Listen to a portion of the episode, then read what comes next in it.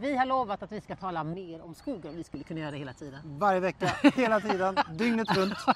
skog, skog, skog. Och det blir inte mycket mer skog än så här mitt i Bryssel. Men det gör ju inte att vi inte kan tala om det, eller hur? Och dessutom så hänger ju skogen väldigt mycket ihop med klimatet. Ja men verkligen, på massa olika sätt. Dels såklart det här väldigt grundläggande att skogen, träden, står där och verkligen bara suger i sig koldioxid från atmosfären genom fotosyntesen. Det är ju den absolut viktigaste naturliga kolsänkan vi har, mm. förutom haven. Ja, och det är ju därför vi, eller många i alla fall, när man reser klimatkompenserar genom att eh, investera i skog, i träd som planteras. Ja, och, och, träden gör verkligen en jättestor nytta. Men sen också såklart att klimatförändringarna kommer ju ge skogen, inte minst i Sverige, helt nya förutsättningar och utmaningar. Man kan säga att, att, klimatförändringarna innebär att klimatzonerna förskjuts vidare norrut i Sverige med en, en halv till en hel mil per år. Ja, det är ju helt otroligt. Ja, det är jättesnabbt. Alltså, det är antagligen snabbare än övergången från en istid till en värmeperiod. Ja, det är ju som att bara under min livstid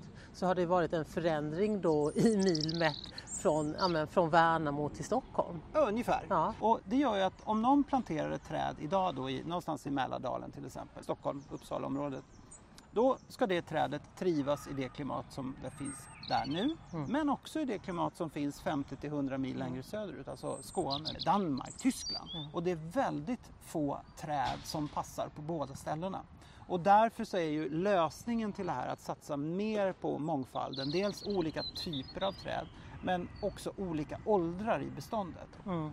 Och det för att också då skydda skogen för att inte vara så sårbar. Exakt, för, för vi, vi, vet ju att i alla fall risken ökar markant för skogsbränder. Mm. Eh, kanske inte behöver bli fler stormar men det finns en risk för det också. Mm. Och sen de här förskräckliga angreppen av olika skadeinsekter som granbarkborren till exempel. Det är också sånt som vi får räkna med blir fler och, och värre i framtiden. Mm. Mångfald är helt enkelt bra på många områden i livet och samhället. Men det här också med biologisk mångfald och klimatnytta, det finns ju också en, en konflikt mellan att bara låta skog stå och växa och biologisk mångfald. Det går inte alltid hand i hand. Nej, precis, alltså, i grunden kan det ju vara så att eh, om man sköter en skog på bästa möjliga sätt Eh, den biologiska, biologiska mångfalden finns där, de så kallade ekosystemtjänsterna fungerar så bra som möjligt. Då kan man också tänka sig att, att skogen binder så mycket kol som möjligt. Men om man bara låter skogen stå och bli gamla, äldre och äldre och äldre, mer och mer gammal, då får man också en tätare och tätare skog och nästan bara skugga ner på marken. Och då är det massa växter då som inte finns kvar. Så man bara tänker på att maximera klimatnyttan, binda så mycket kol som möjligt, så är det inte säkert att det är detsamma som det som också är bäst för den biologiska mångfalden. Mm. Och på grund av naturens betydelse i stort och skogens betydelse i sak så har ju vi i EU bestämt att vi ska skydda naturen. Hela 30 mm. procent. Men frågan är om det är mycket eller lite. Ja, det, det, är nästan en filosofisk fråga. Ja. Å ena sidan skulle man kunna säga att vi borde skydda 100 procent. Men å andra sidan måste vi också förstå att vi människor behöver ju ibland kunna utnyttja naturen. Alltifrån att få mat eh, eller kanske en del andra resurser, inte minst just ifrån skogen. Mm. Och, och, bara de här 30 procenten är det ju konflikter kring. Jajamän, mm. var ska de placeras någonstans och ja. så vidare. Och, och, här blir, där, där kommer, just om vi pratar skogen i Sverige, så kommer vi till den här viktiga, viktiga frågan att framförallt små och, och medelstora skogsägare får ju inte hamna i kläm utan en, en, en, skogsägare som äger en skog måste ju i sådana fall få en, en riktigt bra ersättning om, om man landar i att sorry, du får inte ta ner den här skogen. Ja, vi måste ju se till att de faktiskt får betalt för att vara skogsväktare. Jajamän, de är ju planetskötare och skogsväktare. Alltså idag har vi ett system där skogsägare i princip bara får betalt när de väl hugger ner träden. Mm.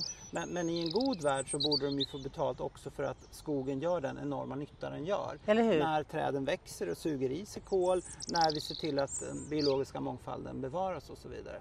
Och här måste vi ju hitta då på EU-nivå system som gör att, att de skogsägare som tar hand om skogen på bästa möjliga sätt också får betalt för det. Det finns ju mycket paralleller där till jordbrukspolitiken där vi gröna också driver just det här att det ska inte bara gå ut pengar till de här gårdsstödet, arealstödet, utan just de jordbrukare och därmed också skogsbrukare som vill se till att man vill göra det bästa möjliga för att skogen och marken ska må så bra som möjligt biologisk mångfald, binda in mer kol från atmosfären.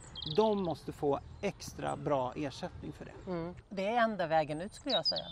Ja, och det här, det här borde ju vara självklarheter. Ja, tyvärr är det ju inte det för alla. Om Nej. vi får tala lite om, om andra politiska partier som inte riktigt ser helheten i och med vilka instrument vi måste försöka stimulera till att nå den här verkligheten. Mm. Till Ja. exempel Centerpartiet. Ja, det är jättemärkligt alltså. När, när man hör dem prata om, om inte minst skogen och omställningen så låter det som att det skulle finnas hur mycket biobränsle som helst. Att ta från skogen. Men det finns det inte. Biobränsle kommer, hur man än vänder och vrider på det, varifrån den än kommer, vara en begränsad resurs. Så den kommer inte räcka till alla flygplan, alla transporter, all uppvärmning och så vidare. Utan här måste vi verkligen tänka efter, vad vill vi få ut ifrån skogen? Hur får vi de produkterna att göra så stor klimatnytta som möjligt? Då är det såklart jättebra att bygga i trä, för då stannar ju kolet kvar länge. Men också de restprodukter som kommer ut, sågspån och annat när vi då har gjort virket. Det måste vi också använda på bästa möjliga sätt. Till exempel att göra kläder av eller ersätta plaster och andra material som då blir kvar länge. Mm. Istället då för att göra papper eller att elda upp.